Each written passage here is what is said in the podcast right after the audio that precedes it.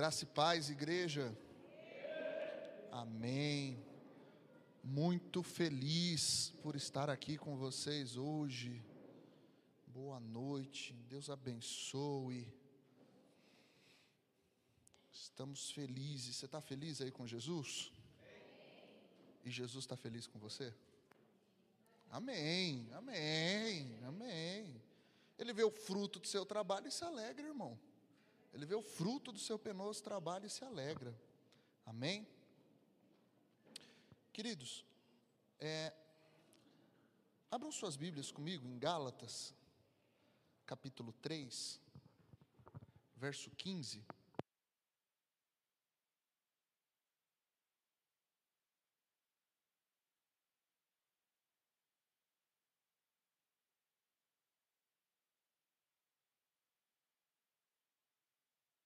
Gálatas capítulo 3, verso 15.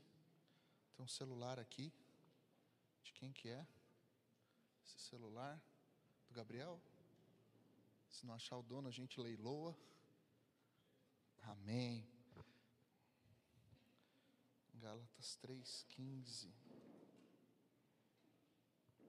Quem achou, diga achei. Quem não achou, diga maratona de Netflix.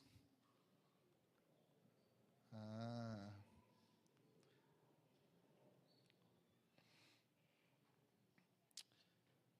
Irmãos,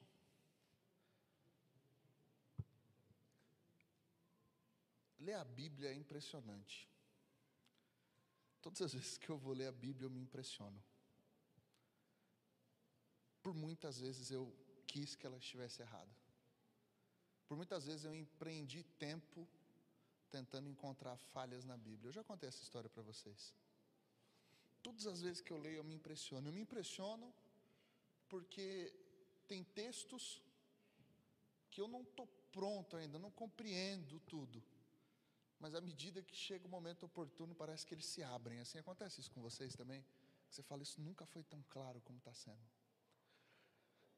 Ela me impressiona porque faz 15 anos que eu estou lendo. 15 não, 17 anos que eu estou lendo. E quanto mais eu vou lendo, mais eu vou me impressionando com cada história, com cada. É como se a gente estivesse olhando numa janela do tempo, como se a gente estivesse ouvindo direto do próprio Deus, o Deus que não muda. Por que, que a gente lê sempre a Bíblia? Pastor, a Bíblia não tem que ser uns novos livros, ela não tem que ser atualizada. Não precisa, irmão. A palavra de Deus é suficiente, a Escritura é suficiente, porque ela fala de um Deus que não muda. Então, quando eu leio a Bíblia, eu sei quem é esse Deus. Ele se revela a nós pela Escritura. Só que eu tenho ficado preocupado, irmãos, com a pouca quantidade de pessoas que se dedicam à leitura da Bíblia.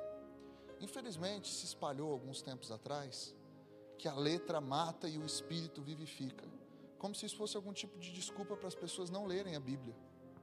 E eu vi muitas pessoas que falavam: não, conhecimento enfada. Como se a gente não tivesse que ler a Bíblia. Irmãos, essas mesmas pessoas, o dia que você contar para elas que tem um sonho de fazer uma faculdade, você fala assim: eu tenho um sonho de ser médico, e a pessoa que vai olhar para você vai falar: nossa, mas médico estuda tanto, né? Esse mesmo tipo de pessoa, o dia que você contar para elas que você tem um sonho grande, ela vai achar que humildade é ter um sonho pequeno. Por quê? Porque as pessoas são preguiçosas, irmãos. Elas querem ter as coisas, mas não estão dispostas a pagar o preço para ter as coisas. Tudo tem um preço alto. Então, quando você vê uma pessoa conquistando uma família, você não tem que pensar só na conquista, você tem que pensar na renúncia. Quanto de coisa ele não renunciou para estar com a família ali? Não é pensar na conquista como um troféu, mas é pensar o quanto ele suportou para estar ali. Não existe um casamento de 20 anos que não tenha passado por crises, dificuldades, tempestades. A diferença é que ele suportou. Não existe uma pessoa bem-sucedida na sua carreira, seja profissional, seja empreendendo, que a história dela é aquela história linda, né? A Bíblia diz assim: ó, quando passares pelo fogo, ele não te queimarás, e quando passar pelas águas, elas não te submergirão. Ele não diz se passar, ele diz quando passar. As pessoas, elas precisam entender que existe um tempo de Deus, existe um processo de Deus para todas as coisas. E a gente está muitas vezes fazendo perguntas que a Bíblia já tem a resposta. pastor, ora por mim. Irmãos, eu oro por todo mundo, mas a maioria das pessoas que eu que eu vi sendo transformado não foi pela oração que eu fiz. Foi pelo conselho, por um texto bíblico, por algo que estava escrito na Bíblia com muita clareza. É como se a gente tivesse, eu sempre uso essa expressão aqui, morrendo de sede diante de um copo de água cristalina. É como se a gente estivesse morrendo de fome diante do pão da vida. Irmãos, não é sobre conquistar, é sobre suportar. A gente precisa suportar. E tem algo que tem feito a igreja ter vida, é a mensagem da cruz. A mensagem da cruz sumiu dos nossos púlpitos. A mensagem da, da cruz, outro dia, eu estava almoçando com um amigo que eu amo muito, e eu perguntei para ele assim: me fala o Evangelho. E é uma pessoa muito querida, um homem de Deus, não tenho dúvida do ministério, da idoneidade do que ele tem vivido com Deus. Ele falou: Não, é, Jesus veio salvar a gente. Salvar do quê? Da maldade, né? Dos demônios. Salvar de mim mesmo. Não, irmãos. Não é essa a mensagem do Evangelho. Ah, a mensagem do Evangelho é amor. Tudo que você ama é Evangelho. Eu amo um passarinho, Evangelho. Não, irmão. Não é isso. Qual é essa mensagem? A mensagem é uma aliança. A mensagem é uma promessa, né? Eu, eu uso essa aliança aqui no meu dedo como símbolo do dia 13 de fevereiro, que eu tomei a Jaque em casamento. 23 de fevereiro. No dia 13 eu planejei. É dia 13, 23. Oh, você não pode vir lá de trás fazer um negócio desse, amor. Tá gravando, tá transmitindo. 23. É que desde o dia 13 já estava lindo. Dia 23. Vou tomar uma água.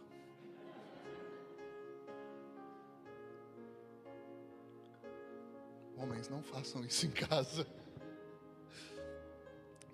No dia 23 a gente firmou uma aliança. E essa aliança aqui, a gente sempre fala isso nos encontros de casais e tudo mais. Ela é símbolo de amor? Não. Ela é símbolo de aliança. Ela é símbolo de compromisso. É um pacto. É um contrato. Por que, que é importante você discernir isso? Porque se você acha que aliança é símbolo do amor, o dia que teu marido falar da terrada, acabou o amor. A aliança é símbolo de um compromisso maior. Eu, ela estava tranquila na casa dela, na vida dela, eu trouxe ela para junto de mim. Eu convidei a família dela, eu convidei a mãe dela, eu convidei todo mundo perto dela. Invoquei o nome de Jesus naquele dia e disse que eu estaria com ela até que a morte nos separasse. Então, aliança. No jurídico é, é contrato, né? São os nossos contratos. Irmãos, imagina que você aluga uma casa e depois de um tempo a pessoa te expulsa dessa casa só porque você não pagou o aluguel. Tem cabimento um negócio desse? Tem. Por quê? Porque eu não honrei minha parte do contrato. É um contrato, é uma aliança. Por que, que eu quero ab abrir hoje falando isso? Gênesis, Gálatas capítulo 3, verso 15. Irmãos, falo como homem. Ainda que uma aliança seja meramente humana, uma vez ratificada, ninguém a revoga ou lhe acrescenta coisa alguma. Ora, as promessas foram feitas a Abraão e ao seu descendente, não diz aos seus descendentes, como se falando de muitos, porém de um só, e ao teu descendente que é Cristo.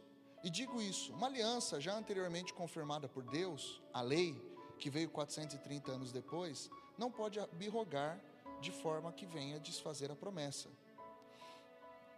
Tá. Uma aliança, um contrato, ainda que meramente humano, ninguém anula ou revoga. Não sei se você teve a oportunidade de assistir o culto de quinta, se você não teve, assista. O Tiago estava ministrando aqui, ele falou sobre a nossa palavra. E ele, ele falou um negócio muito legal: que se você tem que ficar jurando, é porque a sua palavra já não vale mais. Toda vez que você tem que apelar, não, juro pela minha mãe mortinha atrás da porta, lembra que falavam assim? É porque a sua palavra já não vale nada, você está tendo que dar uma endossada nela, né? É, e Deus não é assim. Aqui está me dizendo que uma aliança, um contrato, um acordo, ainda que meramente humano, uma vez ratificada, ninguém anula ou revoga. O que é ratificar? Existem duas palavras parecidas. A primeira é retificar. Retificar é consertar. Você lembra da retífica de motores? Então ele retifica, ele conserta. Mas o que é ratificar? Ratificar é confirmar. Oh, só ratificando o que eu disse, é confirmando. Se eu falo retificando o que eu disse, é porque eu falei errado e quero consertar. Então, vamos entender esse texto. Irmãos, falo como homem. Uma aliança, ainda que meramente humana, ainda que um acordo entre duas pessoas, se ela foi confirmada, ninguém a revoga ou lhe acrescenta. E o apóstolo Paulo faz isso trazendo uma alusão à aliança que o Senhor fez com Abraão, que ela é maior do que um contrato humano. Ela é maior que um acordo entre dois homens, tá? Então, Deus é um Deus de alianças ao redor da Bíblia, ao decorrer da Bíblia. Então o Senhor começa a sua palavra trazendo para nós uma primeira aliança, que é uma aliança que o homem faz com a sua mulher quando a toma em casamento. A Bíblia diz: deixará o homem, o seu pai e sua mãe, Gênesis capítulo 2. Se você quiser acompanhar comigo, Gênesis capítulo 2. Verso 24: Por isso deixará o homem, pai e mãe, se une à mulher, tornando os dois uma só carne. Ora, um e outro, o homem e sua mulher, estavam nus e não se envergonhavam. Quando Deus está dizendo aí, deixa o homem, seu pai e sua mãe, quem que era o pai e a mãe de Adão? Não tinha. Como que Deus dá uma ordem dessa para Adão? Se você voltar um pouquinho no verso é, 18, está escrito assim: Disse mais o Senhor Deus: Não é bom que o homem esteja só, far-lhe-ei uma adjuntora que lhe seja idônea. Vocês conhecem a história de Santo Antão? Já ouviram essa, essa lenda? Santo Antão, a história conta de um homem que estava cansado dos pecados da igreja. A igreja pecava muito e o problema eram as pessoas, as pessoas contaminavam ele. Esse é um, um, uma, uma história da igreja católica, né? E o Santo Antão, então, ele começa a se isolar das pessoas, ele começa a fugir das pessoas.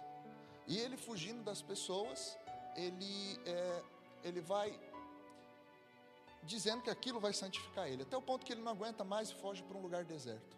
E lá naquele lugar deserto, ele ainda é assombrado pelas lembranças, pelos pensamentos, e chega um momento que ele já não está mais ali pecando com pensamentos, pecando com lembranças, e ele dá um brado de vitória, ele fala: Glória a Deus, agora eu me livrei das pessoas, me livrei das memórias, e agora eu não peco mais. E essa história diz que ele aparece o diabo rindo, gargalhando de canto. E, e, e ele olha para o diabo e fala: Do que você está rindo? E o diabo fala para ele: É porque a Bíblia diz que é aquele que não peca mente. E o Santo Antão fica frustrado. Qual que é a moral dessa história? Com certeza a gente não consegue afirmar se ela é verdadeira, provavelmente é uma fábula. Mas o ponto, a verdade é que a gente não entendeu o poder que há no relacionamento entre as pessoas. O Santo Antão lá queria se isolar. Deus está com o homem. Tem companhia melhor do que Deus? Aí Deus está dizendo: o homem está sozinho. Aí Deus está dizendo para o homem: deixe seu pai e sua mãe, se uma mulher, vocês vão ser uma só carne. O Senhor os abençoa, os multiplica, faz uma aliança com ele. Ou seja, o homem com Deus é um homem sozinho. O homem com alguém, uma disjuntora, é o homem com Deus. O que, que isso, essa história me ensina? Que existem muitas coisas em Deus, muitas faces do Senhor que eu vou conhecer quando eu for experimentado nos relacionamentos humanos. Então, o Senhor me começa me fazendo executar uma aliança. O dia que eu executo uma aliança, eu entendo que essa aliança, eu vou entender figuras como, por exemplo, que ele é o noivo e a igreja é a noiva. Quando o Senhor ele me submete a lugares de aliança, eu começo a entender a sua palavra, eu começo a entender a sua fidelidade. eu começo a olhar para a minha infidelidade aos meus contratos e às minhas alianças, e começo a olhar para o Senhor e a necessidade de ser fiel a Ele. Então o Senhor faz uma aliança que a gente chama de edêmica, ou aliança do Éden, que o Senhor diz lá no capítulo é, 1, verso 28. E Deus os abençoou e lhes disse: Sede fecundos, multiplicai, enchei a terra, sujeitai, dominai sobre os peixes do mar, sobre as aves do céu e sobre todo o animal que rasteja verso 29, e disse Deus: eis que, vos, eis que vos tenho dado todas as ervas que dão semente e se acham na superfície de toda a terra, e toda árvore em que há fruto, que dê semente, isso será por mantimento.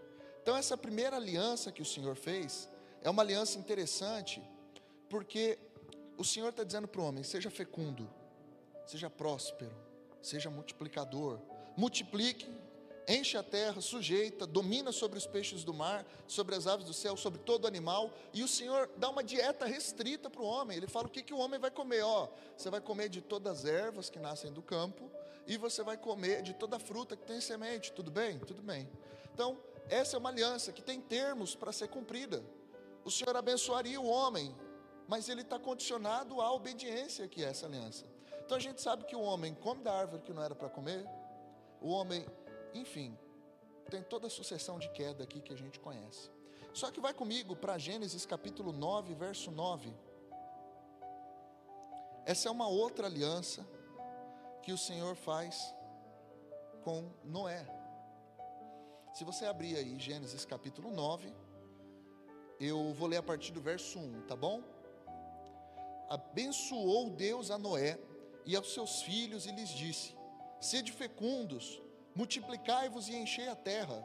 Pavor e medo de vós virão sobre todos os animais da terra e sobre as aves do céu, e tudo que se move na terra, e todos os peixes do mar, nas vossas mãos serão entregues. Tudo que se move e vive, ser-vos-á para alimento. Como vos dei erva verde, tudo vos dou agora. Carne, porém, com sua vida, isso é, com seu sangue não comereis. Certamente requererei o vosso sangue, o sangue da vossa vida. De todo animal requererei, como também da mão do homem, sim, da mão do próximo de cada um requererei a vida do homem. Se alguém derramar o sangue do homem, pelo homem se derramará o seu, porque Deus o fez segundo a sua imagem.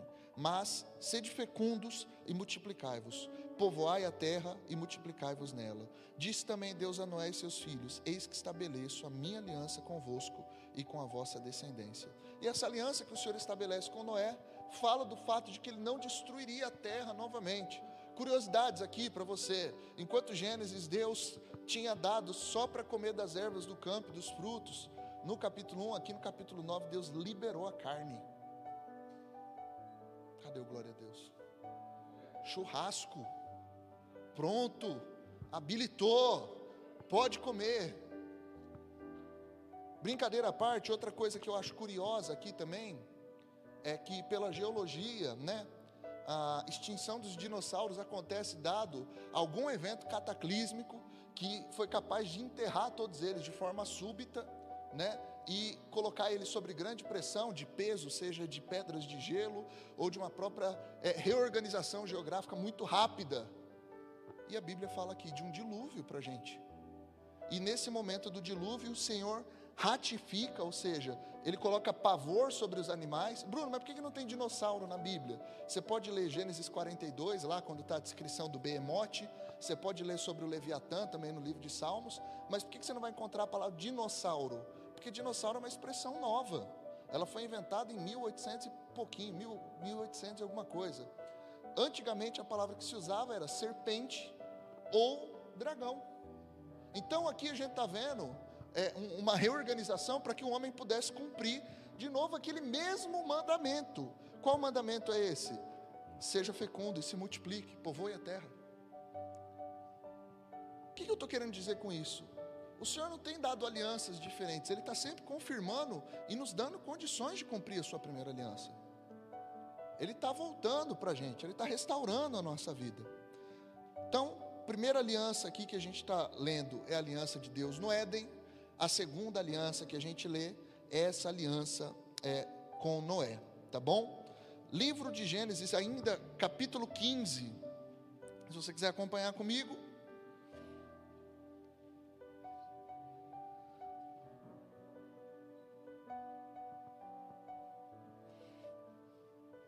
Resumindo a aliança de Noé, ele facilitou o domínio sobre os animais, falou sobre comer carne, mas sem sangue, porque a vida está no sangue ele fala sobre é, um tipo de justiça que se aplica quando o sangue é derramado.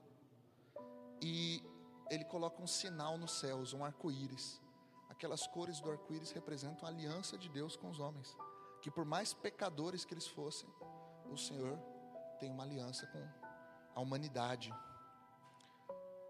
Então a gente lê aqui no livro de Gênesis capítulo 15, o Senhor encontra um homem velho, um cara chamado Abrão, e ele está se lamentando porque o escravo, o, o, o, servo da sua casa, um homem da cidade de Damasco, um damasceno, ele seria o herdeiro e ele não tinha um filho. Então, a partir do capítulo 12, ao pôr do sol caiu profundo sono sobre Abrão e pavor e cerradas trevas o acometeram.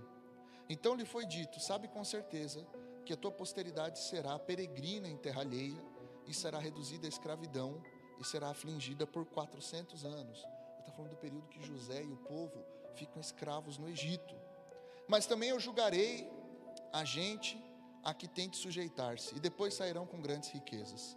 E tu irá para os teus pais em paz, será sepultado em ditosa velhice. Na quarta geração tornarão para aqui, porque não se encheu ainda a medida de iniquidade dos amorreus. E sucedeu que, posto o sol, houve densas trevas, e eis que um fogareiro fumegante, uma tocha de fogo, passou entre os pedaços. O que, que são esses pedaços? Animais que no começo do capítulo 15 ele tinha picado ali como sacrifício, tá? Naquele mesmo dia fez o Senhor aliança com Abraão, dizendo: A tua descendência darei essa terra, desde o rio do Egito até o grande rio Eufrates. E ele, no verso 19, dá uma lista de pessoas é, que povos, né, que compõem o território que faz parte da aliança. O que, que eu observo nessa segunda aliança aqui de Deus com Abraão, né? Ele já fala sobre coisas que aconteceriam. Ele fala, por exemplo, sobre a escravidão no Egito, né? Só recapitulando: Abraão, Isaac, Jacó. Jacó tem 12 filhos, um deles é José. José é com seus irmãos. Ele ele é vendido para o Egito, quando ele é, ele é vendido para o Egito, ele se torna governador naquele lugar, ele passa por todo aquele processo que a gente já conhece, ele traz sua família para morar, e depois o faraó que conhecia José morre, e eles ficam por ali, até que em algum momento, no começo do livro de Êxodo, você vê que o faraó decide escravizar aquela nação. Israel estava ali, fácil, falou: pô, eles estão na melhor terra aqui do meu reino, eu vou escravizar eles. Toma conselho errado, leia Êxodo 1 e Êxodo 2. E aquele povo é levado em cativeiro, fica 400 anos ali. Isso estava contido na promessa que Deus fez a Abraão.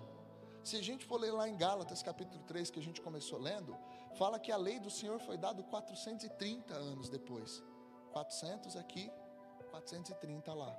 Ou seja, esse espaço de 30 anos foi o tempo em que o Senhor começou a dar a sua lei ali a Moisés. Tá bom? É, outra, outro aspecto dessa aliança, ele envolve terra. Outra coisa interessante dessa aliança, não tem nenhuma exigência. Outra coisa interessante dessa aliança, ela não termina em Abraão, ela termina na descendência de Abraão. Então fala de Abraão e dos seus descendentes, né? É, tinha um sacrifício colocado ali, o Senhor passa com o fogo no meio daquele sacrifício e ele faz promessas a Abraão. Só que isso, essa palavra, esse contrato, esse, essa, essa palavra que o Senhor expressou ali, não se cumpre da noite para o dia. Irmãos, eu vou pegar isso daqui como um exemplo. Tem muitas pessoas que ouviram as promessas de Deus. E quando eu falo das promessas de Deus para você, eu não estou falando, e digo isso com muito respeito, aquelas promessas que você ouviu alguém profetizando na sua vida dentro de uma igreja. Eu creio que Deus usa os profetas. E a palavra de Deus, ela se confirma na boca de duas ou três pessoas. Eu creio nisso. Mas as promessas fundamentais na vida do cristão são as promessas que a Bíblia assegura para a gente, são as promessas que o Evangelho assegura para a gente. Então, por que, que eu estou passando por essas promessas aqui com você? Para você saber o que, que Deus te prometeu, o que, que é teu, o que, que é, é posse. Eu já contei aqui na igreja, vou contar de novo uma outra história. Fala de uma mulher que serviu um duque lá na Inglaterra, E essa mulher serviu esse duque por toda a sua vida, não teve filhos, ela abdicou, abriu mão de toda a sua vida, toda a sua vida foi em função daquele duque ali, e ela vê o duque morrendo, também sem filhos, também sem herdeiro, é, a sua esposa morre, também sem filhos, também sem herdeiro, e aquela mulher agora adoece, é posta de cama, não tem condições, não tem mais um emprego, e ela está acamada. E a história, essa história envolve Charles Spurgeon, que ele chega na casa dessa mulher e, e ele pergunta para ela, né? Poxa, você serviu o Duque por tantos anos e agora está aqui padecendo, aqui está sofrendo é, é, essa condição terrível, né? E ela fala: Pois bem, dediquei toda a minha vida e a única coisa que ganhei foi um pedaço de papel. Eu falo assim: Como assim um pedaço de papel? Aquela mulher passando por uma dificuldade financeira, acamada, é, doente, sem recursos para cuidar de si. Ela fala: aquele papel que está ali na parede. E ela aponta um papel, o Spurgeon pega aquele papel, ele pega para perto para ver se é de verdade, para ler. Ele falou: Posso auditar isso daqui? Pode auditar. Ele leva aquele papel e depois volta com uma análise técnica de alguém responsável. E ele disse: Isso daqui é um, isso aqui é um testamento. Isso aqui é um testamento. Você está vivendo a vida toda como uma pessoa esquecida, como uma pessoa pobre, como uma pessoa deixada de lado, mas isso é um testamento. O Duque deixou tudo para você. O nome dessa história do Spurgeon é Culto à Ignorância. A maioria das pessoas estão com uma Bíblia debaixo do braço, mas uma Bíblia fechada. Eles não têm ideia a que se refere as promessas do Senhor. Às vezes o que Deus tem para nós na Bíblia parece algo colado na parede. Eu só tenho aquela lembrança do meu Senhor. É por isso que as pessoas se apegam a símbolos. Todo mundo quer uma cruz, uma camiseta, um, uma correntinha, um bibelô, alguma coisa que se lembre. Mas o que a fé tem para a gente é uma vida prática e não um culto a essa memória. Então eu estou lendo aqui na Bíblia que Deus prometeu a Abraão que seria bendita a sua descendência que seria bendita a sua posteridade, e que se uma aliança, ainda que meramente humana, ninguém anula ou a revoga, imagine uma aliança que o Senhor Deus fez. Essa aliança, essa promessa que o Senhor tem com Abraão é importante demais para as nossas vidas. Tá, Bruno? Mas e aí? Aí, se você for comigo no capítulo 17 de Gênesis, tem mais de Deus aí. Quais são as promessas que Deus tem para você? Cadê a palavra que Deus liberou sobre a tua vida? A gente não pode ser um povo que está caminhando pelo que sente, a gente não pode ser um povo que está caminhando. Qual que é a próxima igreja que está pegando fogo? Qual que é o próximo pastor tendência? Qual que é a próxima coisa que está na moda? A gente cantou um hino aqui que diz que Deus abala o que é abalável, para aquilo que não é abalável se manifeste. Isso está lá em Hebreus. Nós somos firmados na rocha, firmados na palavra, casa edificada sobre a rocha, árvore plantada junto a ribeiros de águas. A gente precisa ser uma igreja que come a Bíblia, que se dedica na leitura da Bíblia. Pastor, mas é que às vezes ler a Bíblia é chato. Irmão, tem alguma coisa boa, grande, que a recompensa vem na hora? Vai na academia, primeiro dia, chato. Eu baixei o aplicativo da academia e não emagreci. Eu estou pensando em ir lá reclamar.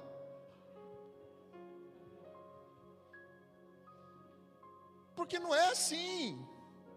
Tem que ir lá. A promessa tem um si. Se atentamente ouvires a voz do Senhor teu Deus, tendo cuidado de guardar todos os mandamentos que hoje eu te ordeno, eis que as bênçãos do Senhor virão sobre ti e te alcançarão. Glória a Deus. Se, porém, não ouvir atentamente, tem um monte de maldição. Se. Falei para Mateus, faço vários combinados com Mateus. Filho, eu nem lembro qual foi o combinado de hoje, mas dá um exemplo. Se você se comportar, o pai te dá isso. Aí vai lá, puxa o cabelo da irmã, pinta a parede de batom, faz tudo que Mateus faz, chega para mim e fala: E aí, pai, vou ter meu presente? Eu falo: Não, eu sou injusto. O problema é que a gente não está conhecendo a palavra, não está observando o que a palavra pede para a gente. Ah, Bruno, mas eu estou na época da graça. Na graça não tem nada para observar. Tem que sim. O Senhor disse: ide pregar o Evangelho, anunciando ele a toda criatura e ensinando eles a guardarem os mandamentos que eu vos tenho ordenado. Tem, tem obediência sim. Tem obediência sim, mas tem a aliança de Deus. Gênesis capítulo 17, verso 1. Quando atingiu Abraão a idade de 99 anos, faltava um para 100. Apareceu-lhe o Senhor e disse: Eu sou Deus Todo-Poderoso, anda na minha presença e ser perfeito. Sabe quem é esse homem? Esse é um homem que ouviu uma palavra de Deus, que seria bendita a sua posteridade, mas não provou nada de Deus. Esse é um homem que ouviu uma promessa do Senhor, mas não provou uma promessa do Senhor. Não tem nada que você vai ter de bom que tenha resultado imediato. Alimentação saudável, você come um negócio, você fala, estou sentindo a proteína aqui. É constância. Não tem nada que é bom que está na superfície jogado. Dá trabalho, tem que semear. A gente com essa ansiedade não, não sobreviveria no campo. Planta semente, joga água e fala, aí pastor, eu vi no YouTube que é só isso. É igual, cresce semente, se cantar ela cresce. Cresce semente, cresce. Tem coisa que leva tempo na nossa vida. Abraão, Deus deu uma palavra, até Deus cumprir a palavra aqui na vida de Abraão. Deus tem que preparar Abraão. Deus tem que preparar Sara. Sara, prepara Sara. Deus tem que preparar os nossos corações. Gente, eu tenho certeza que se eu tivesse as coisas que Deus me deu hoje, sem ter passado pelo preparo, eu perderia. O difícil não é você ter, o difícil é você manter. Você vai lá, assiste lá o Big Brother. Quem aqui assiste Big Brother? Passaram no teste, era só um teste. Teste de pastor. Que bom que vocês não assistem. Dá até um alívio agora. A pessoa vai lá, ganha um milhão de reais, dá seis meses, está como? Pobre. Imagina uma pessoa que tem um corpo, um corpo definido. Tem um cara na internet que tem um corpo definido, Paulo Musi. Cara tem o corpo perfeito. Aí eu vou lá e oro a Deus, Senhor, eu quero ter o corpo do Paulo Musi. Tchá! Corpo do Paulo Musi. É aquele cara que anda de bicicleta dando conselho para as pessoas. Tem muito a ver não. Mas ele é legal. Aí imagina que eu tô com o corpo do Paulo Musi agora. Ternão, bonito. E continuo com os meus hábitos alimentares. O que, que acontece daqui três meses? Paulo Musi barrigudo. Você percebe? Bruno, eu queria ter um milhão de reais em investimento. E se você não sabe administrar? Você perde. Então eu estou percebendo que o difícil de Deus não é Deus dar as coisas para a gente, é Deus preparar, fazer na nossa vida uma vida que sustenta o que Deus tem para dar através da promessa. Então Deus quer dar hábitos para que eu tenha um dia e sustente o corpo que eu quero ter. Deus quer me dar hábitos e conhecimento financeiro para que o dia que Deus me der a bênção, eu conseguir manter aquilo. O Senhor quer me dar é, um preparo pastoral para o dia que Ele cumprir a promessa. E a igreja cristã do Calvário ser uma igreja maior eu ter condições de manter, mas eu tenho plena condição que o tempo não está impedindo as coisas de acontecerem, o tempo faz parte do preparo de Deus para a sua vida. Tem pessoas aqui, eu fico olhando o Max, cadê o Max? O Max aqui cantando. Eu falo assim, eu, eu fico olhando a Bia cantando, eu fico olhando a Ingrid cantando, a Jaque cantando, gente. Essas pessoas, cadê a Karina também? Cadê a Cá? Karina cantando, eu fico olhando vocês hoje, tão afinadinho, nem parece aquele pessoal da igrejinha pequena. Era ruim, irmão, era ruim, os demônios não entravam, os demônios punham a mão no ouvido e saía.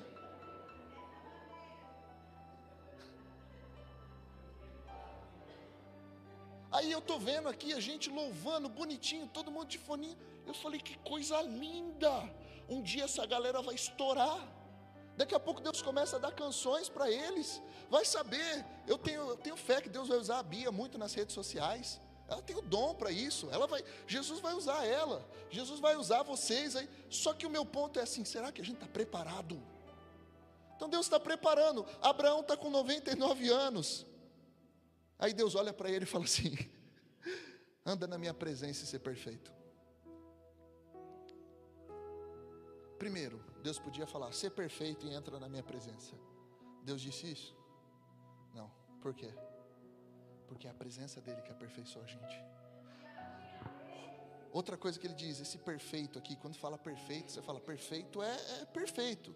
Perfeito aqui é tamim, é completo, integrável, saudável, que está inteiramente de acordo com a verdade, que está totalmente exposto. o que Deus está dizendo para Abraão, Abraão aqui, né, no caso, é: anda na minha presença, esteja totalmente de acordo com o que eu tenho te dito, esteja completamente exposto, vá até o fim, não deixa de caminhar um passo sequer.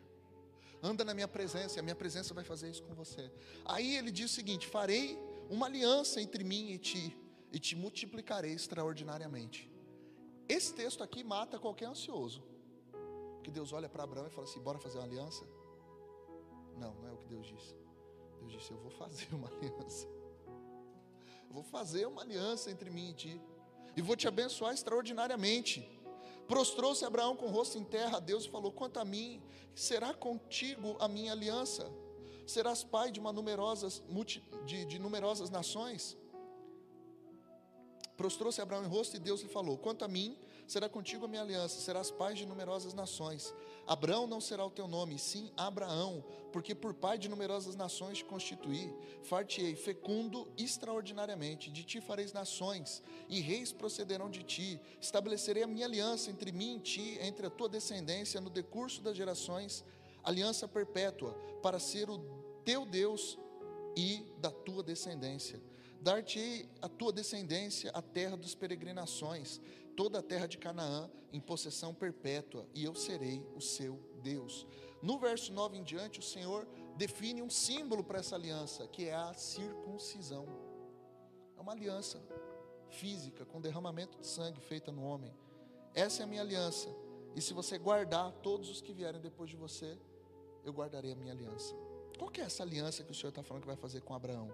Primeiro que é uma aliança que não começa nele e termina nele, começa nele e termina na multidão. Gente, quando eu era novo, eu achava que a minha vida se resumia a mim.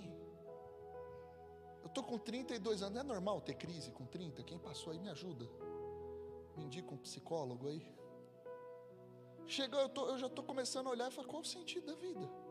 Acho que o Covid também deu uma bagunçada na minha cabeça, né? Porque quase ter morrido. 74% do pulmão funcionando agora. Mas glória a Jesus, Deus está cuidando de tudo. Aí eu olho hoje e vejo que não é sobre o que a gente faz, é sobre o legado que a gente vai deixar. Um muçulmano está fazendo quatro, cinco filhos e está dizendo: Eu vou fazer quatro, cinco filhos para lá. E a gente crente não está pensando em posteridade. Deus é um Deus de geração. Ele vê Cristo em Abraão. Quando Deus vê Abraão, fala assim: Eu preciso que você seja um cara direito. Por quê? Porque o que eu vou fazer depende do que você é. Anda na minha presença e ser perfeito. Por quê? Porque um homem que anda na minha presença e, ser, e é perfeito, quando eu multiplicar ele, ele saberá carregar sua aliança comigo. Aí Deus dá para Abraão uma aliança que não era para ele guardar, era para os filhos dele guardar. É uma aliança que se cumpre em família, é uma aliança que se cumpre no dia a dia. Irmãos, nós não somos uma nova geração, nós somos uma próxima geração. Tem irmãos aqui na fé que labutaram, pastores, homens que pregaram o Evangelho. Nós não somos uma nova geração, melhor, uma 2.0, não, nós somos uma próxima geração. O que mantém a igreja de pé são os joelhos e as orações daqueles que vieram antes da gente. São eles que vieram antes e prepararam o terreno. É a sabedoria dos mais velhos com o vigor dos mais novos. Nós não somos uma nova geração, somos uma próxima. E daqui a pouco não vai ser nem a gente. Daqui a pouco eu e o Diegão vamos estar preparando aqui para os próximos que vão vir depois da gente. Porque Deus é um Deus geracional e nós só somos um elo que une a geração anterior à próxima. Um dia eu fui conhecer, e eu digo isso com muito respeito, irmãos, e com muita humildade. Eu fui conhecer o lugar onde meu pai nasceu. Estava lá em Guaianazes, no meio de uma favela, numa quebrada. Veio um cara louco, louco, louco. E eu já muitas vezes me frustrei dentro do relacionamento familiar. E eu vi aquele cara vindo muito louco para cima da gente. Eu falei, meu Deus, você é assaltado. Era meu tio. Quando veio meu tio, aí eu olhei para meu pai. Aí eu olhei para minha vida. Eu percebi que às vezes os nossos pais não nos deram mais não porque eles não queriam, mas porque aquilo estava fora da perspectiva deles. Que de onde eles vieram até onde eles chegaram, aquilo foi muito longe. Eu percebi que se as mãozinhas estão lisinhas, as dos meus pais estão enrugadas, as deles estão machucadas. Eu percebi que se eles me obrigaram a estudar desde cedo, e hoje eles não estudaram, às vezes você vê seu pai, sua mãe, você fala, eles nem entendem da piada, eles nem são intelectuais, eles nem são inteligentes. Fica tranquilo. Eles tiveram que virar muita noite, às vezes sem marmita para levar, para você poder ir lá estudar e fazer suas coisas. Aí ele chega hoje, construiu uma casa, trabalhou 10, 15, 20 anos. Aí você fecha a porta do seu quarto e fala: Meu quarto, minhas regras. Meu pai é muito chato, minha mãe não me entende.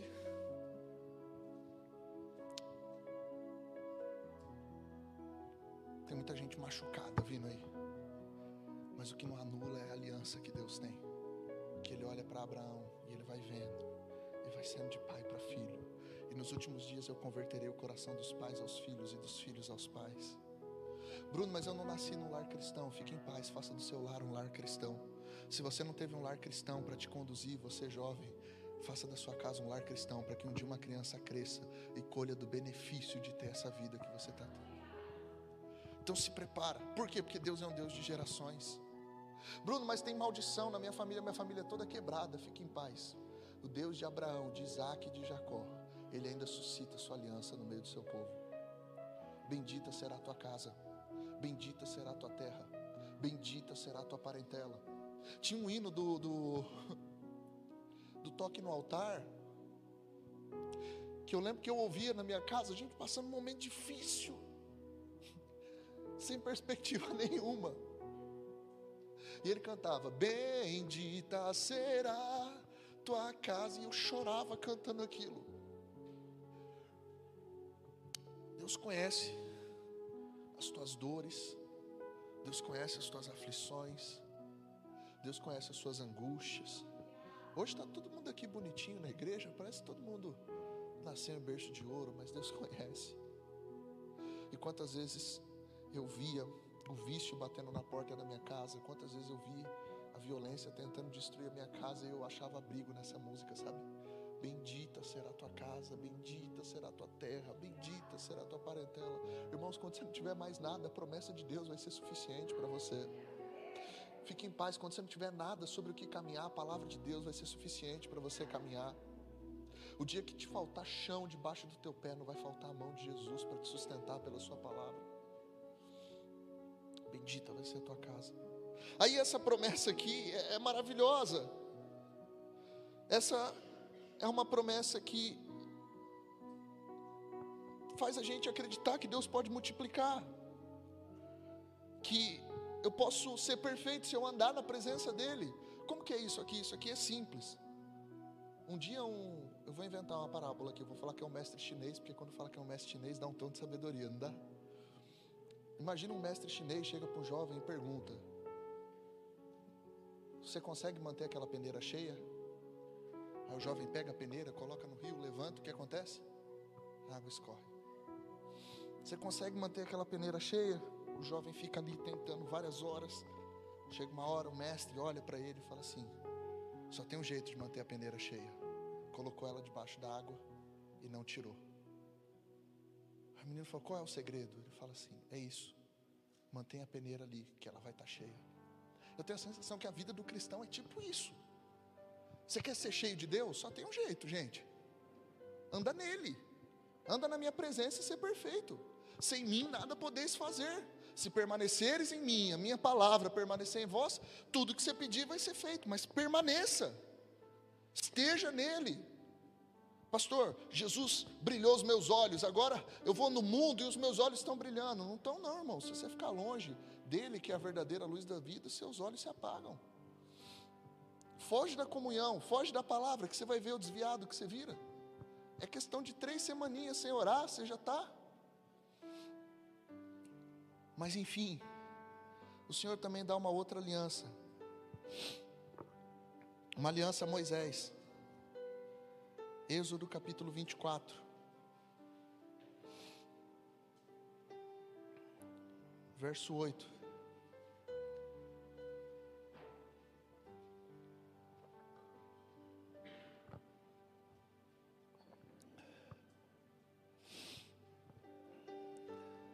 Lembra que Deus falou para Abraão: Abraão,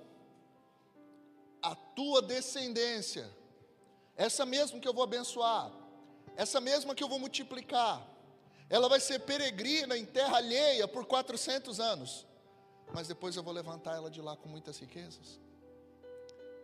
Aí agora a gente está vendo Moisés. Moisés ele se levanta nesse contexto de aflição. É essa escravidão que Moisés vem para livrar o povo. E aí quando eles estão lá, Deus faz uma nova aliança. Irmão, Deus está ratificando o que ele já vem dizendo. Aquilo que ele começou a falar em Abraão, agora ele vai cumprir em Moisés. Aquilo que eles viam um pedaço, agora está se tornando cada vez mais claro. Aí o Senhor dá uma aliança para Moisés. É, no capítulo 24, eu vou ler a partir do verso 1, bem rapidinho. Disse também Deus a Moisés: Sobe ao monte, tu, Arão, Nadab, Abiú e os setenta anciãos de Israel, e adorai de longe. Só Moisés se chegará ao Senhor, os outros não se chegarão, nem o povo subirá com ele. Veio, pois, Moisés e repeliu ao povo com todas as palavras que o Senhor e todos os estatutos. Então todo o povo respondeu a uma voz e disse: Tudo que o Senhor, tudo que falou o Senhor faremos. Moisés escreveu todas as palavras do Senhor, e tendo se levantado pela manhã de madrugada, erigiu um altar ao pé do monte e doze colunas, segundo as doze tribos de Israel. Enviou alguns jovens filhos de Israel, os quais ofereceram ao Senhor holocaustos e sacrifícios pacíficos de novilhos.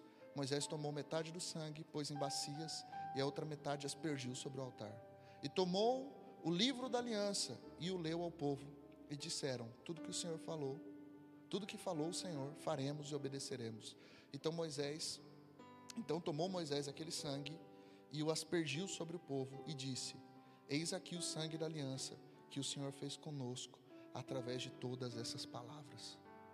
Então, quando a gente lê a lei de Deus no Antigo Testamento, que eu estou falando da lei moral, que essa é inegociável, que é princípio para toda. Você pode falar assim: ah, eu não concordo com a Bíblia. O mundo agora está numa moda de falar, né? Não, não concordo com a Bíblia. É, é, essa tradição judaico-cristã é ultrapassada, precisa ser revisto. Querido, tem algum outro livro no mundo que diz que matar é errado? Tem algum outro livro no mundo, alguma outra cultura que diz para amar o próximo? Algum outro livro no mundo que fala sobre adultério? Irmãos, o modelo de sociedade é judaico-cristão desde sempre. As nossas leis são inspiradas nisso. Isso fala da lei moral. Depois a gente tem a lei cerimonial. Essa era um rito transitório que apontava para o que Cristo ia trazer como plenitude. Depois a gente tem as leis de saúde, que preservavam a saúde do povo. A gente também tem as leis políticas daquela região, tá? É, por que, que eu estou dizendo isso? Porque todas essas leis faziam parte de uma aliança que o Senhor tinha com eles. Todas essas leis faziam parte da aliança que o Senhor está fazendo com Moisés, mais ainda olhando para a aliança de Abraão, mais ainda enxergando a aliança que ele tinha feito com Noé. Esse é o Deus de alianças. Depois, no capítulo é, 31, verso 16, o Senhor faz uma nova aliança, uma nova palavra com eles. Eu só vou ler o versículo. Pelo que os filhos de Israel guardarão o sábado, celebrando por aliança perpétua nas suas gerações. Então, olha, Deus deu para Abraão uma aliança chamada circuncisão. Deus deu para Moisés uma aliança baseada em sangue de novilhos, em obediência, em um ritual, e dizendo: não faça outras alianças com outros povos. Agora o Senhor está reforçando, ratificando essa aliança a partir da guarda do sábado. Está dizendo, guarda o sábado aí. O Senhor também faz alianças com, eu vou pular essas duas, com Finéias, em Números 25, 10, se você tiver curiosidade de ler. E o Senhor faz também alianças com Davi. Essa de Davi a gente vai ler é, 2 Samuel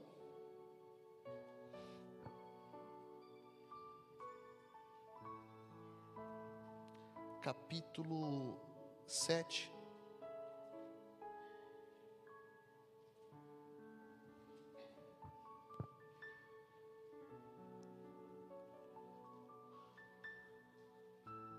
Sucedeu que habitando o rei Davi, verso 1, em sua própria casa, Tendo-lhe o Senhor dado descanso de todos os seus inimigos em redor, disse o rei ao profeta Natã: Olha, eu moro em casa de cedros, e a arca de Deus se acha numa tenda. Disse Natã ao rei: Vai e faze tudo quanto está no seu coração, porque o Senhor é contigo. Porém, naquela mesma noite vem a palavra do Senhor a Natã, dizendo: Vai e diz ao meu servo Davi: Assim diz o Senhor: Edificar-me-ás uma casa para minha habitação? Porque em casa nenhuma habitei desde o dia em que fiz subir os filhos de Israel do Egito até o dia de hoje, mas eu tenho andado em tenda, em tabernáculo, em todo lugar que andei com todos os filhos de Israel, falei acaso alguma palavra com qualquer das, das suas tribos, a quem mandei apacentar o meu povo de Israel, dizendo: Por que não me edificais uma casa de cedro? Agora sim dirás ao meu servo Davi: Assim diz o Senhor dos Exércitos: Eu tomei-te da malhada, de de trás das ovelhas, para que fosse príncipe sobre o meu povo, sobre Israel. Eu fui contigo por onde quer que andaste Eliminei os teus inimigos diante de ti e fiz grande o teu nome, como só os grandes têm na terra.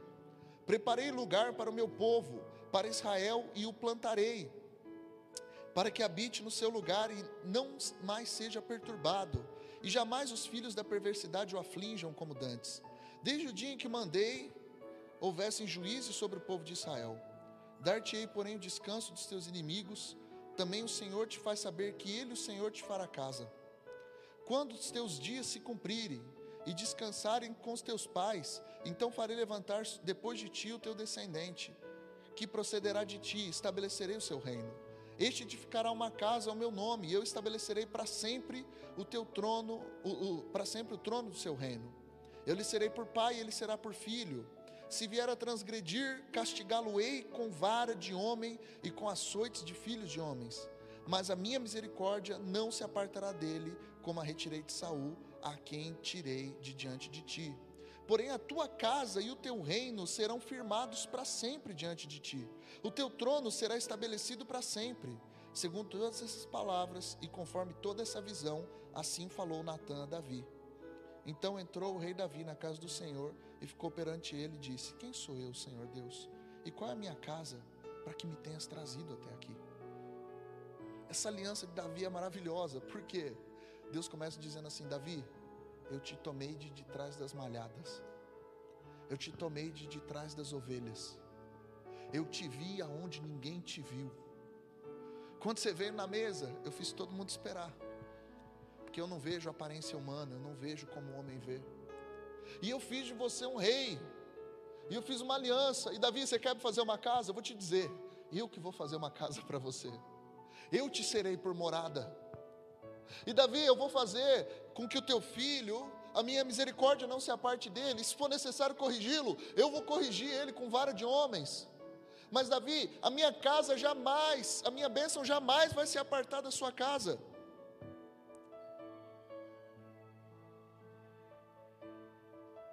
Aqui o Senhor está ratificando uma aliança com Davi. Então imagine o seguinte: você é um judeu, você é um judeu vivendo é, à espera das alianças de Deus, o que, que você ouviria? Que nós somos um povo escolhido. Oh, você judeu é um povo escolhido, sacerdócio eleito, classe real, povo santo, propriedade exclusiva de Deus. Que Deus disse para Abraão que bendita seria a nossa casa e a nossa descendência. Nós temos as promessas de Moisés a nosso respeito, promessas de perdão. Nós temos também as promessas de Davi. Nós somos povo. Deus achou em Davi uma casa sua. Deus viu ele de, de trás das malhadas. Então nós temos uma promessa de Deus. Aí a gente vem aqui na igreja hoje, na Calvário, e canta assim: O descendente de Davi, o homem mais notável. Aí você está cantando, não está nem entendendo o que você está cantando. Você está o descendente de Davi. Aí você vê o cego de Jericó, filho de Davi, tem compaixão de mim. Você fala, entendi. Toda vez que a gente está falando filho de Davi, a gente está dizendo, aquele que é a promessa de Deus um descendente, a casa real, que sentaria no trono definitivo que Davi não conseguiu sentar. Aí você acha que Deus não te vê? Se Deus viu Davi atrás das malhadas, eu não sei qual tem sido o teu sofrimento, qual tem sido o teu dia, qual tem sido a tua luta, mas eu tenho certeza que Deus conhece você, conhece a tua intimidade e Ele tem te visto. Então o Senhor Deus fez todas essas promessas. E o que, que o povo fez? Quebrou a promessa. Irmão, pensa depois de você ouvir tudo isso, o povo abandonar o Senhor, quebrar as promessas.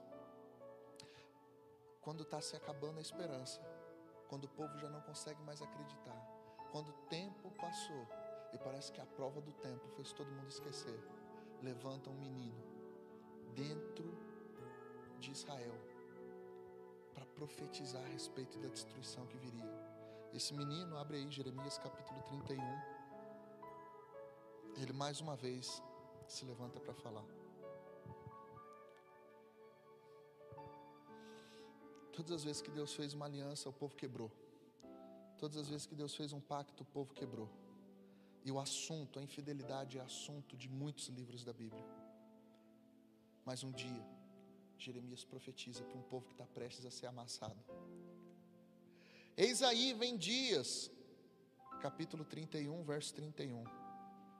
Diz o Senhor: em que firmarei uma nova aliança com a casa de Israel e com a casa de Judá, não segundo a aliança que fiz com seus pais no dia em que os tomei pela mão para os tirar da terra do Egito, pois eles quebraram a minha aliança, apesar de eu ter sido esposo, diz o Senhor. Olha, Deus começa dizendo: vai vir dias, vou fazer uma nova aliança, porque a que eu fiz vocês quebraram. Se uma aliança, ainda que meramente humana, ninguém anula ou a revoga, nós éramos vítimas dessa aliança aqui. Sabe do que, Jesus veio te salvar? Jesus, ele, ele é a promessa que o povo de Israel não conseguiu compreender. Eu vou, eu vou continuar a leitura e já te falo do que Jesus veio te salvar. Verso 33: Porque essa é a aliança que farei com a casa de Israel depois daqueles dias, diz o Senhor, na mente lhes imprimirei as minhas leis, e também no seu coração as inscreverei. Eu serei o Deus deles, e eles serão o meu povo. Não ensinará jamais cada um ao seu próximo, nem cada um ao seu irmão, dizendo: Conheça o Senhor, porque todos me conhecerão, desde o menor até o maior deles, diz o Senhor. Pois perdoarei as suas iniquidades, e dos seus pecados eu jamais me lembrarei.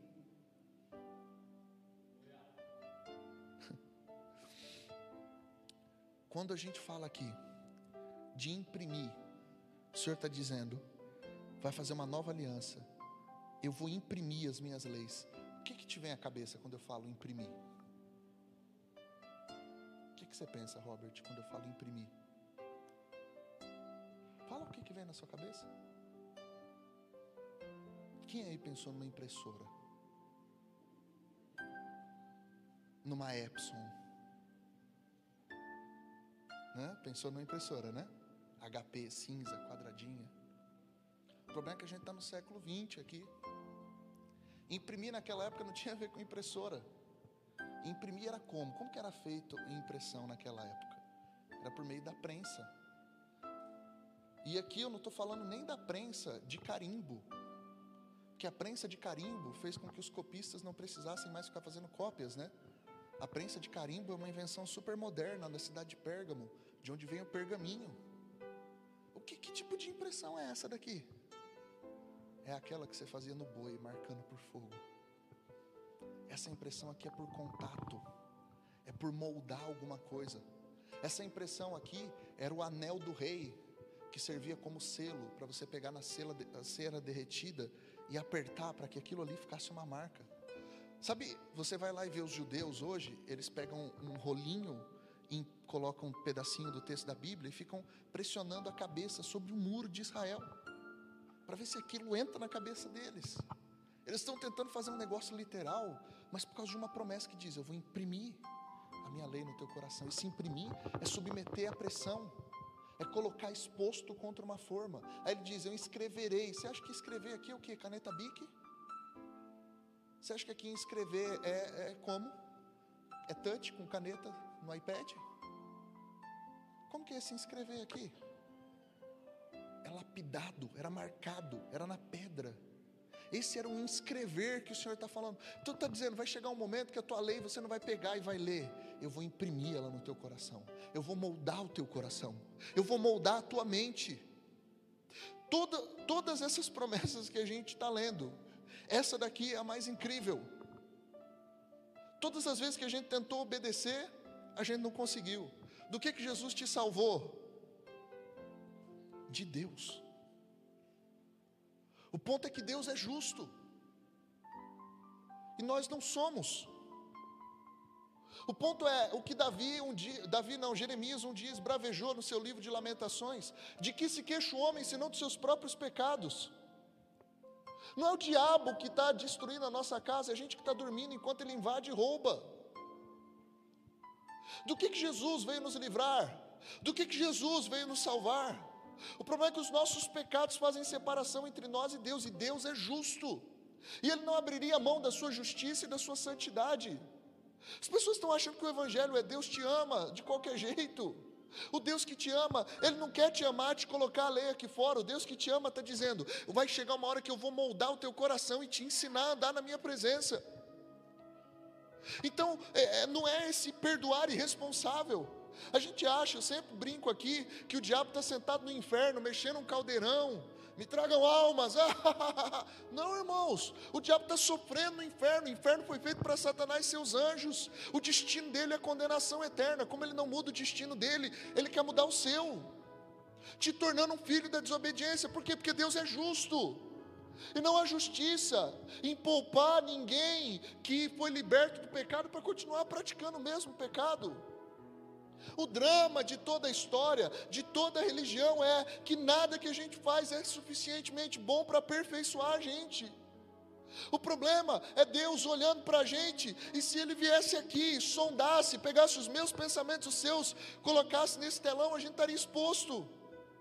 Do que que Jesus veio te livrar?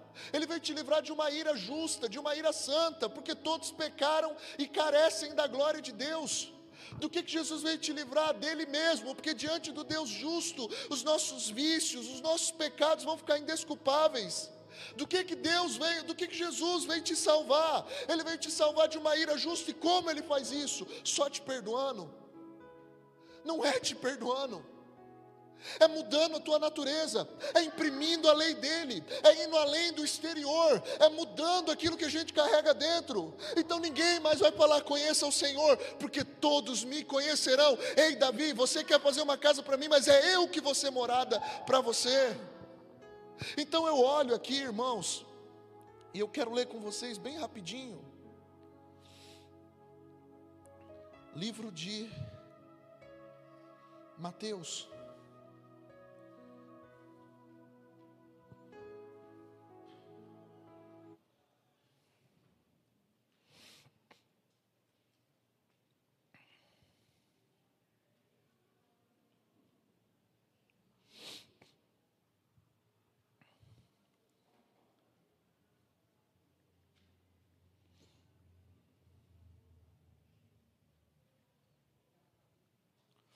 Mateus, capítulo 26.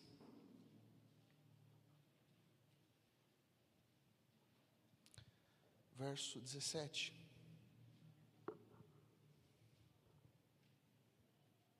Aliás, verso 26. Mateus 26, 26. Enquanto comiam, tomou Jesus um pão e abençoando, o partiu e o deu aos discípulos, dizendo: Tomai e comei, isso é meu corpo.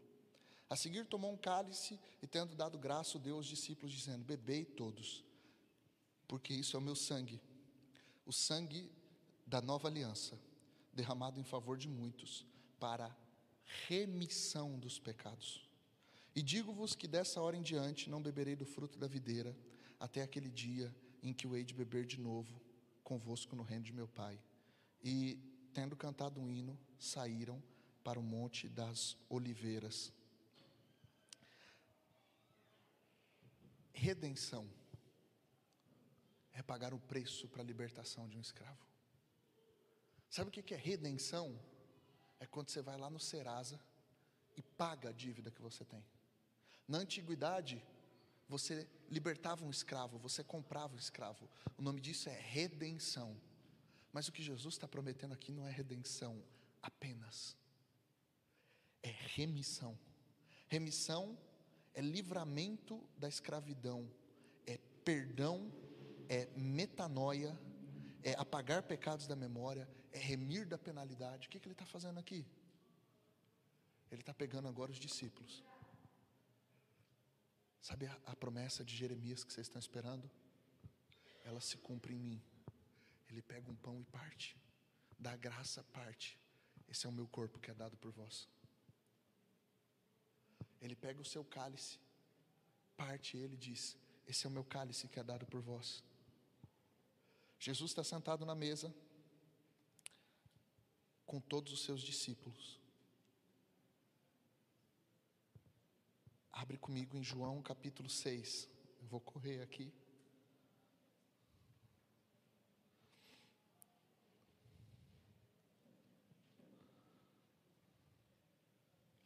Capítulo 6 de João deveria falar sobre a multiplicação de pães e peixes. Eu sempre provoco aqui, apenas para uma melhor compreensão do texto, que aqui o assunto não é multiplicação, aqui o assunto é. Aqui o assunto é partir o pão. Aqui está escrito no verso 11: Então Jesus tomou os pães e tendo dado graça, distribuiu entre eles e também igualmente os peixes, quanto queriam. E quando já estavam fartos, disse Jesus aos seus discípulos: Recolhei os pedaços que sobraram, e se tinham doze cestos cheios. Sabe esse gesto de Jesus pegar o pão e dar graça e distribuir? Tinha alguma coisa de muito especial nesse gesto. Porque quando Jesus ressuscita, e eles atravessam o outro lado lá e vem Jesus no barco, eles não reconhecem que Jesus é Jesus, até que Jesus pega o pão e parte. E quando Jesus parte o pão, eles reconhecem que é Jesus. Então Jesus tinha uma forma muito particular daquele partir do pão. Jesus está aqui na multiplicação dos pães, ele dá graça, parte o pão e eles são saciados. O pão não acaba jamais. No verso 22, no dia seguinte, a multidão que ficaram do outro lado do mar notou que ali não havia senão um pequeno barco e que Jesus não embarcava nele com seus discípulos. E o Senhor começa a discursar no verso 31. Os nossos pais comeram maná no deserto, como está escrito. Deu-lhes a comer o pão do céu, e replicou-lhe Jesus: Em verdade eu vos digo que não foi Moisés quem vos deu o pão do céu. O verdadeiro pão do céu é meu Pai quem vos dá. Porque o pão de Deus é esse que desce do céu e dá vida ao mundo. Então lhe disseram: Senhor, dás-nos sempre desse pão. E declarou-lhe Jesus: Eu sou o pão da vida, e o que vem a mim jamais terá fome, e o que crê em mim jamais terá sede. Jesus, depois de partir o pão e multiplicar, e todo mundo se fartar, ele chega no dia seguinte e ele levanta um discurso dizendo: Eu sou o pão da vida. O que, que isso tem a ver? Só para a gente ir caminhando. Deus faz uma aliança com Noé. Deus faz uma aliança com Abraão. Deus faz uma aliança com Moisés. Deus faz uma aliança com Finéias. Deus faz uma aliança com Davi. Todas essas foram quebradas. Deus faz uma aliança, então, através de Jeremias, profetiza que ela viria. Ela veio. É Jesus. Quando Jesus vem, ele senta com os discípulos na mesa e ele faz algo que ele sempre tinha feito, que era pegar o pão e partir. Quando ele parte o pão, como tinha feito há um tempo atrás aqui em João, quando deu de comer para todo mundo e todo mundo se fartou. Quando o pão não acabou, até que a fome acabasse. Ele na sequência diz: Eu sou o pão da vida. Eu sou esse pão que alimenta a tua fome existencial, que te mantém vivo. Eu sou esse pão para manutenção da vida. Um pouco depois, ele se reúne num cenáculo, um lugar mobiliado, um segundo andar. Ele senta com seus discípulos, uma mesa baixa, algumas almofadas. Ninguém tinha se preocupado em lavar os pés de ninguém. Chegaram da rua. Jesus tira sua blusa, veste-se veste com uma roupa de escravo, começa a lavar os pés daqueles homens. Ele está lavando os pés, terminou de lavar os pés, ele senta na mesa e diz: quem, quem vocês não precisam lavar senão os pés. Ele senta na mesa, os homens constrangidos. Você conhece o constrangimento de Pedro nessa história? Agora eles sentados ali, Jesus pega de novo o pão, dá graça, igual ele sempre fez, e parte. Jesus multiplicou o pão? Para mim, não. Ele deu graça e partiu. E tudo que ele dá graça e parte, aquilo multiplica. Aqui, Jesus está sentado na mesa da ceia. Ele dá graça e parte o pão. Os discípulos comem. Quem são os discípulos que estão sentados? Judas, Pedro, todos os outros que fugiriam, Tiago, João. Os discípulos não estavam prontos. Os discípulos não estavam preparados. Esse monte de gente que não estava preparado, mas Jesus estava disposto a lavar os pés deles. Esse monte de gente que não estava preparado, mas Jesus estava disposto a servir humildemente eles. Porque a gente ama aquilo que a gente está disposto a servir humildemente. Então o Senhor está ali servindo aqueles homens. Amor sem pedir nada em troca. E a mensagem?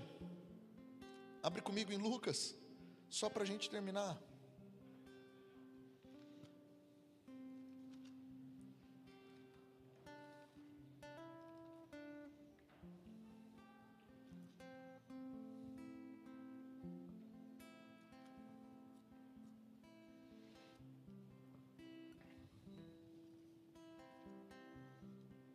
Lucas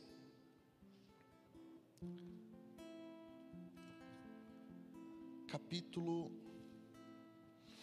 22, verso 14. Chegada a hora, Jesus pôs-se à mesa e os apóstolos estavam com ele. Então Jesus lhes disse: Eu tenho desejado comer ansiosamente a Páscoa com vocês antes do meu sofrimento. Pois eu lhes digo que nunca mais a comerei, até que ela se cumpra no reino dos céus. E pegando o cálice, depois de ter dado graça, disse: Peguem e repartam entre vocês. Você entende que ele queria tomar essa ceia? Ele está dizendo: Eu queria tomar essa ceia com vocês. Essa é a minha última, mas não é a última de vocês. Eu queria, peguem o pão. Aí daqui a pouco ele pega o pão, parte da graça. Ele pega, molha o pão no bocado e dá na boca de, Pedro, de, de Judas. Ele tem um pedaço também para Pedro, que ia negar. Ele tem um pedaço para João. Ele tem um pedaço para Tiago, que ia correr. Ele tem um pedaço para Bartolomeu. Ele tem um pedaço para Mateus. Ele tem um pedaço para cada um. E eles comem aquele pão, verso 18.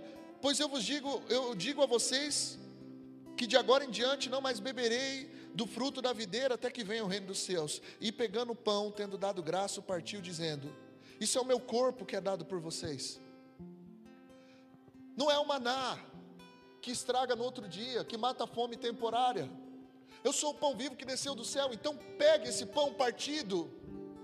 É o meu corpo dado por vocês, é o meu corpo entregue por vocês. Façam isso em memória de mim. Do mesmo modo, depois da ceia, pegou o cálice dizendo: Esse cálice é a nova aliança no meu sangue derramado por vocês. E para encerrar, 1 Coríntios capítulo 11.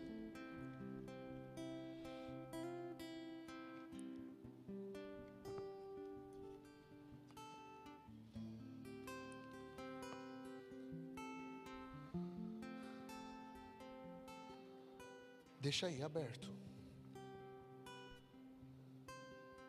A aliança que Deus faz com Noé. A vida está no sangue. A aliança que Deus faz com Abraão. Eu vou te livrar da escravidão. A aliança que o Senhor faz, ratifica com Abraão. Eu vou multiplicar a tua descendência. Um descendente meu vai trazer a bem-aventurança, a bonança na sua vida. A aliança que Deus faz com Moisés ele prepara toda uma cerimônia. Ele marca as pessoas pelo sangue. Guarda o meu sábado. aliança que o Senhor faz sobre a circuncisão. Todas essas alianças exteriores, agora elas ficam pequenas, porque agora vem uma aliança nova, uma aliança completa que ratifica todas as outras. Então agora o povo não entra mais no descanso pela guarda do sábado. O povo entra no descanso porque Jesus é o Senhor do sábado. O povo não tem mais um significado de pertencer exclusivo porque tem uma circuncisão no corpo. Agora o povo carrega a marca do batismo, imerso em arrependimento nas águas. Agora o povo não tem a sua descendência abençoada porque o fogo passou no meio de animais partidos no meio. Agora o povo tem a sua descendência abençoada porque Cristo foi partido ao meio naquele lugar. Todas essas alianças apontavam para uma aliança mais plena. E essa aliança de Jesus não está baseada, ela não consiste em mandamentos humanos e ordenanças. É o próprio Deus habitando em você, fazendo tenda em você e te dizendo: Eu te capacito. Talvez você já passou muito tempo nas igrejas e muito tempo nos lugares sem compreender o centro da mensagem do Evangelho. Quando ele morre, ele morre pelo meu pecado, mas quando ele ressuscita, ele traz nas suas mãos uma promessa de vida. Quando eu como esse pão, eu não estou dizendo apenas os meus pecados estão perdoados, como eu como esse pão, eu estou dizendo ele tem o alimento que preenche a minha vida, que muda quem eu sou, ele mesmo é provedor e doador de vida. Quando eu como esse alimento, eu não imagino mais se eu vou obedecer ou não obedecer. Eu imagino que as leis do Senhor estão sendo impressas dentro do meu coração. Quando eu como esse alimento, não é apenas mais um culto aonde a minha culpa vai ser espiada, mais uma noite de perdão, mas o consolador de Deus vem habitar na minha vida, ministrando justiça, juízo e me ensinando o pecado, para que eu saia desse lugar, para que eu seja verdadeiramente livre livre. Então, o que Jesus tem para você, crente, que crê no nome do Senhor, não é apenas mais um dia os pecados perdoados, não é mais um mês, é Ele trazendo a memória e te lembrando que Ele é doador de vida. Querido, deixa eu te dizer isso na prática. Se você está lutando contra o vício faz tempo e diz eu não tenho mais coragem de ir para o culto, anda na minha presença e ser perfeito, porque quem come desse pão tem a vida em si mesmo, é Ele quem te purifica, é Ele quem te santifica. Talvez você está dizendo, eu estou cansado de tanto pecar, eu já estou machucado de todas as vezes que eu tentei e não consegui,